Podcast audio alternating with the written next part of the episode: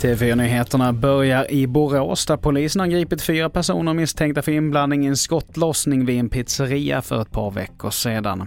Vid händelsen så skadades en man i 25-årsåldern och en yngre pojke i tonåren skadades även han. Den misstänkta skytten som flydde på en elsparkcykel är fortfarande på fri fot. Vidare till USA där den tidigare presidenten Donald Trump har lämnat in en stämningsansökan där han kritiserar den federala polisens räd i hans hem för två veckor sedan. Enligt Trump var det olagligt och icke-konstitutionellt att beslagta dokumenten. FBI utreder enligt orden brott mot tre federala lagar och det var elva uppsättningar med särskilt känsliga dokument som beslagtogs. Trump hävdar att FBI agerat utifrån politiska syften och i stämningsansökan framställs han som samarbetsvillig. Och i inslaget så hörde du TV4s Lisa Grenfors.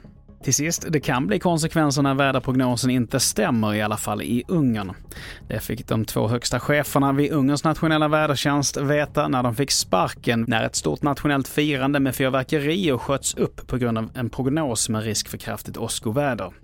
Men ovädret ändrade riktning och uteblev. Vädertjänsten bad om ursäkt dagen efter, men det hjälpte inte. Fler nyheter hittar du på tv4.se. Jag heter Mattias Nordgren.